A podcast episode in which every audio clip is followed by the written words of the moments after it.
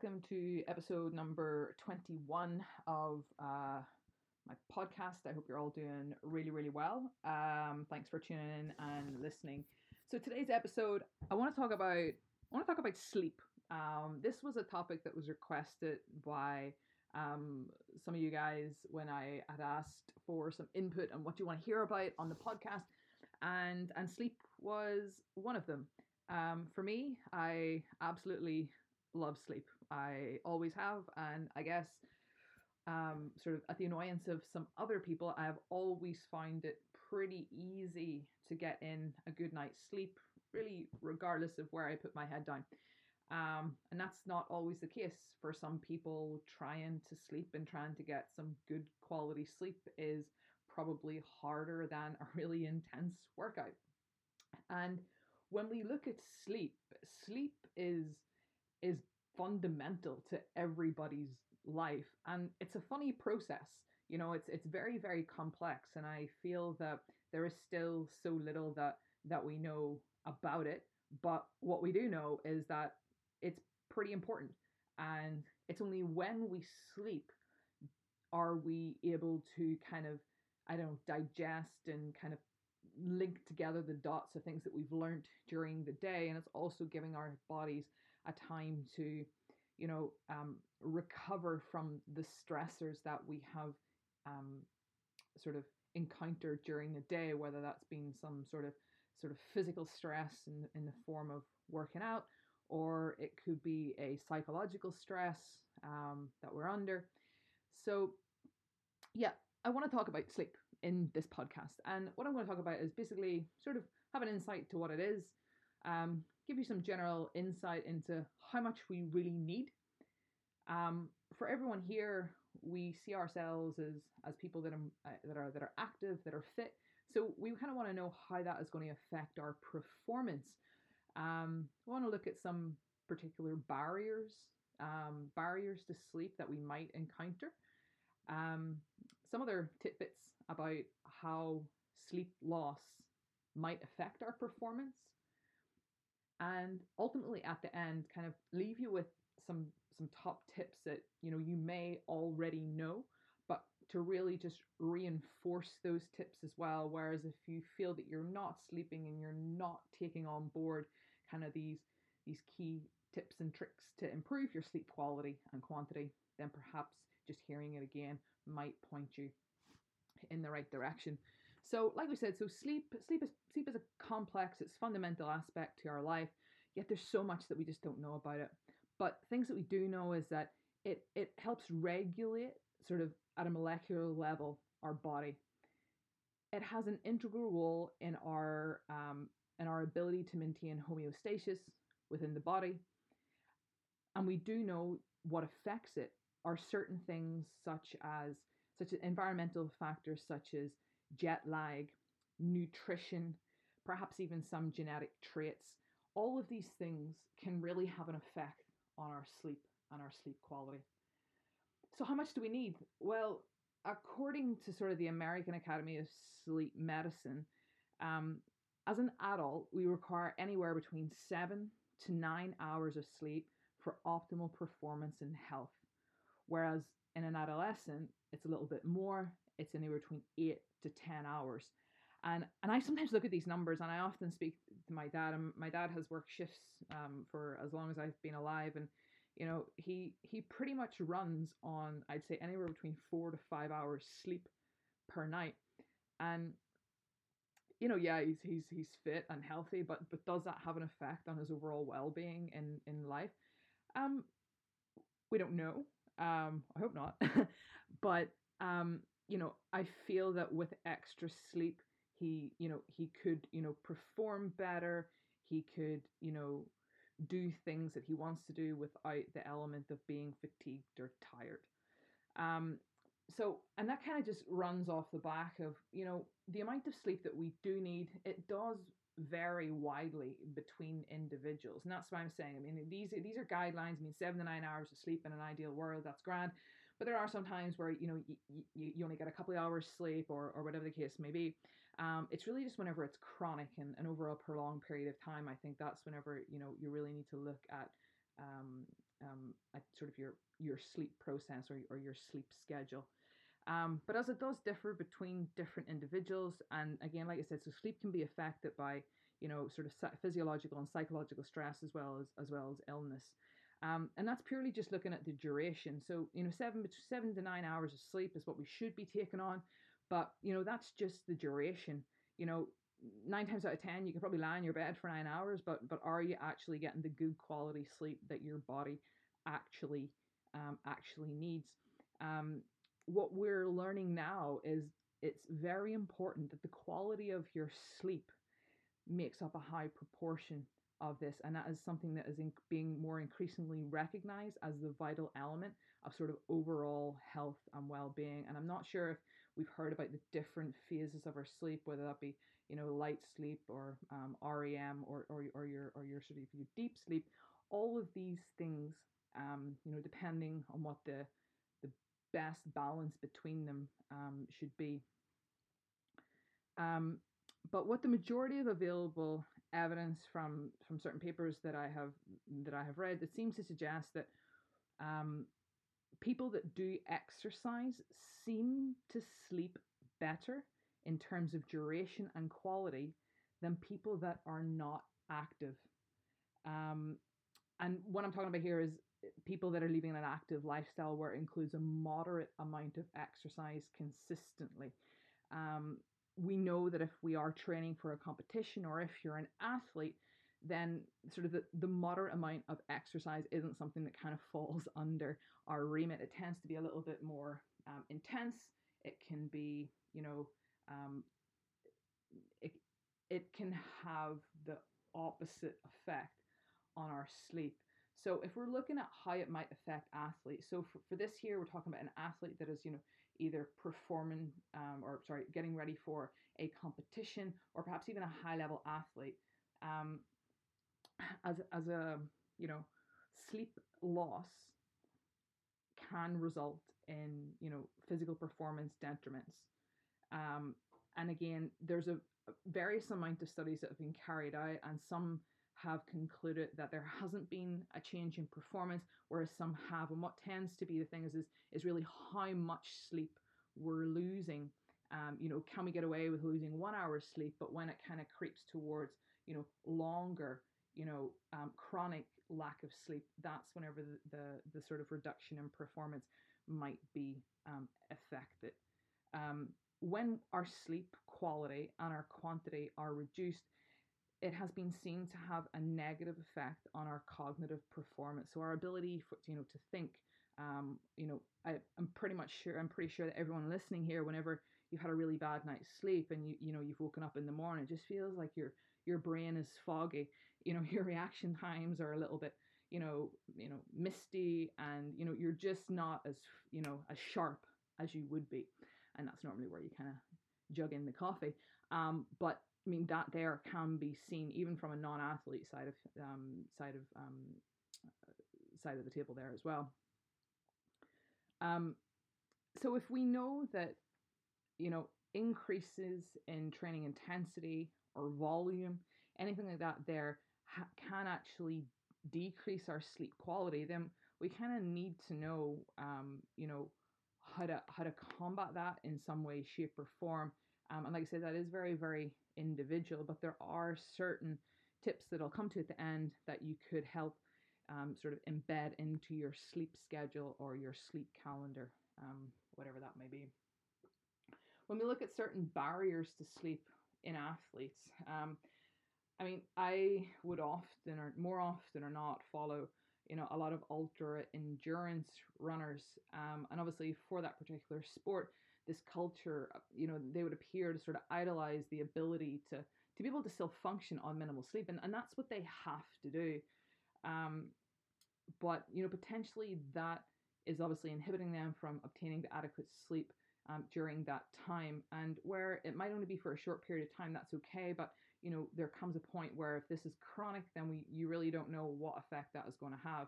And probably the reason why I'm saying this here is because as a as a recreational athlete, we're always seeking or we're always trying to kind of raise the bar on our performance. And you know, if we're a runner and we see these ultra runners going out and you know running through the night and you know running off very very little sleep, we often get motivated to to do the same. Um, where you know it always comes back to you know looking at yourself as an individual. You know, are you ever going to do that? Probably not. So why would you need to restrict your sleeping pattern to see how you're going to perform whenever you know that you know it may have the potential to um, sort of reduce your ability to perform. Um, and not so much well it is it is a barrier but obviously as as, as an athlete you know our training our training volume um, tends to increase um, especially in the run up to you know competition whenever you're coming up to your to, to your peak and with an increase in, in intensity and volume that has been seen to potentially have a negative effect um, on our sleep. There was a, a particular study where there was 27 adults were assigned you know um, sort of um, a functional overreaching program. And those on that particular program sort of exhibited significant reductions obviously in, in one in, in, in sleep in sleep time. Um, and not only that, but as an athlete, more often or not, sometimes in order to get all the training done that we need in, in the day, we would often split up our training. So we might do an AM session and a PM session. And these, this sort of split session um, can also um, sort of affect our ability to um, get good quality sleep. So we've talked a little bit about obviously the training surrounding, you know, the ability to sleep well, but you know, we are training towards something, and that something is a competition. Um, so the sleep athletes can also sort of be undermined by the competition. Um, you know, not only does a competition sort of the build up to it, sort of, you know, it, with increased sort of physiological loads, but it also has sort of a psychological impact on us as well, where you know, we have associated disturbances perhaps in our mood and the stress and, and the anxiety, all of which can have a negative effect on sleep as well. Um, and then just sort of as, as, as a final part, um, if you're an athlete and you're traveling to a particular um, event, that there should also be taken into consideration because sort of changing time zones um, and air travel can obviously massively um, have a have a have a negative effect on your ability um, to sleep. And, and we've all been there. We've we probably all traveled to you know a different continent where we've arrived. You know, we we we, traveled on sort of Monday afternoon and we arrived on early hours of Monday morning, and it's like, oh my goodness, where did that time go? And you know, for a couple of days, it just kind of leaves you all out of sorts. You really know yourself. You're not in a position to train well. With regards to sort of real examples of, of how it can affect your, your performance, again, drawn on some, some papers that I have that I've read, um, one night of sleep loss um, can decrease your time to exhaustion. Um, it can also result in you know a decreased performance in this is specifically running, but in this particular study, when the the participants were doing a three kilometer time trial, there was a four percent reduction in their overall um, in their overall performance. It can also be seen that um, with regards to sleeping less and getting injured, um, this one is one that is is quite is quite grey. Um, it's still very unclear whether or not a lack of sleep has a direct effect on on injury um, but they may be related. Um, and that may be due to, for example, if we're talking about um, sort of an acute injury, it's something that happens then and there. We know that you know a lack of sleep sort of impairs our reaction time, our cognitive function. So in that position, you know, if we go into a match or we go into an event where you know um, we are sleep deprived and the sport as in itself um, requires a high degree of cognitive function and reaction time, you may be putting yourself at risk for um, an injury as well. Um, and also, sort of on the back of that, with a reduction in our sleep, we may be holding on to higher levels of fatigue because it's when we sleep does our body try and pull us back into that homeostatic uh, state. Um, so if we are holding fatigue, then that might also contribute to um, an injury risk as well. Um, not so much on the injury side, but if we're looking at kind of kind of sickness and health, um, it, it can be seen that when our sleep is reduced, um, we have sort of immunosuppressive response to that, um, which may um, sort of increase our susceptibility specifically to upper respiratory infections. Um, and it, in one particular paper, it's seen that individuals who slept less than seven hours were nearly three times as likely to develop an infection in compared to people who slept eight or more. Um, and that's the, the, this information obviously is is there. It's it's there for everyone to see. Um, obviously, it doesn't take into consideration everybody in the world. So everything that we do read, we have to read with with an open mind. Um, you know, and and and understand that you know maybe one bad night's sleep isn't gonna you know create an injury. It isn't gonna you know give us a respiratory infection. The, all these things can be seen you know where it is it is chronic and it is also combined with other things that you know sort of push that that that sort of sort of push that line closer to you know injury uh, susceptibility and whatnot as well. So if I, I was to wrap this up and kind of offer sort of the key top tips so one thing we know is is sleep's important. We need it. You know the more sleep not duration, but you know, better quality sleep that we get, we can sort of tick that box off, knowing that we have done, you know, one thing that will help our performance where maybe other things may not. Um, so if we nail sleep, then that's, you know, it kind of puts us in a better position. Um, so top tips, um, sleep hygiene. It doesn't mean getting a shower before you go to bed. Basically, sleep hygiene is described um, as sort of practicing behaviors that can aid or facilitate our sleep um, and avoiding barriers that interfere with that sleep as well. So, the barriers that we talked about was maybe the double training sessions, the late night games that we have, all of those things. Um, if we then sort of look at behaviors that we might look at, um, well, that can be as simple as our sleeping environments should be obviously comfortable. Um, you know, no one wants to sleep on a on a bad floor or you know, or in a car or on a sofa. So sleep in a bed. Ensure that the room is cool, it's well ventilated, it's dark, and it is without electronic devices. There should be minimal ambient noise or distraction. You should have a consistent schedule that allows you to establish the same sleep time as well as a similar wake time as well.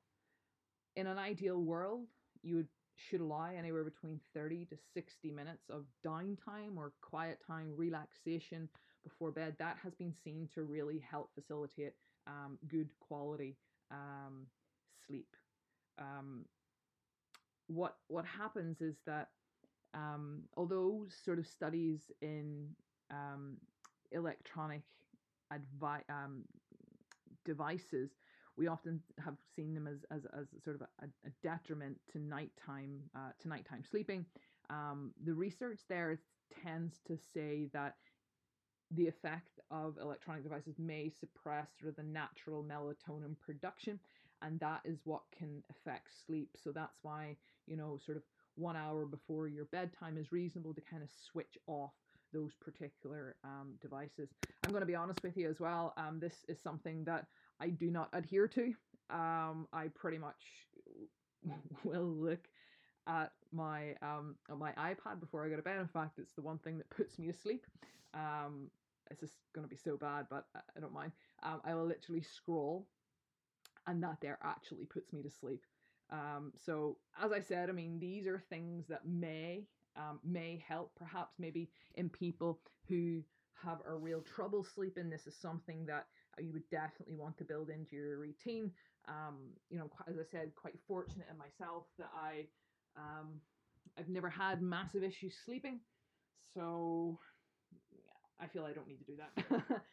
um, but on other things as well, um, sort of intake of caffeine um, or other stimulants Um, those should be limited to morning hours. Again, that there is something that that I do definitely adhere to. I tend to um, sort of not take any caffeinated products in, in terms of sort of um, you know coffee anytime after um, 2.30 in the afternoon. Um, ideally alcohol nicotine those should be avoided. They have a massive disruptive effect on sleep. I mean i can account for that there um, I again I, I don't I don't drink an awful lot. In fact, I you know I I I probably go to say I don't drink at all, and if I do, I know that it just massively affects my sleep. Um, and lastly, what I would say is if you are somebody who does suffer from um, sort of irregular sleep patterns, you know, you'll sometimes find that there are certain times where the quality of your sleep is worse than others. I would encourage you to keep a sleep diary or a sleep, yeah, or a sleep journal for at least sort of two to four weeks. Use that journal to sort of log in your sleep time, your wake time, your quality of sleep during that time. Were you restless in the night? Were you did you wake up in the night? The key things that we're talking about, what but bolt in as well. What time did you train? What type of training did you do? When was your last caffeinated product?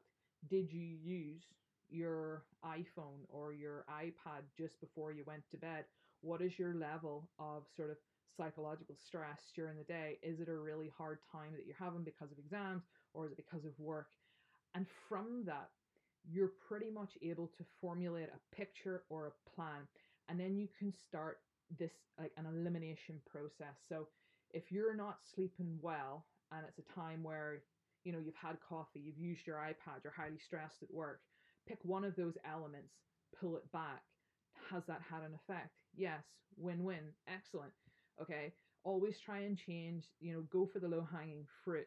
You may not be able to change the stress that you're encountering in work, but you know, taking your phone away an hour at night is something that can be pretty manageable. Not drinking coffee after half two, again, something that is that is easy.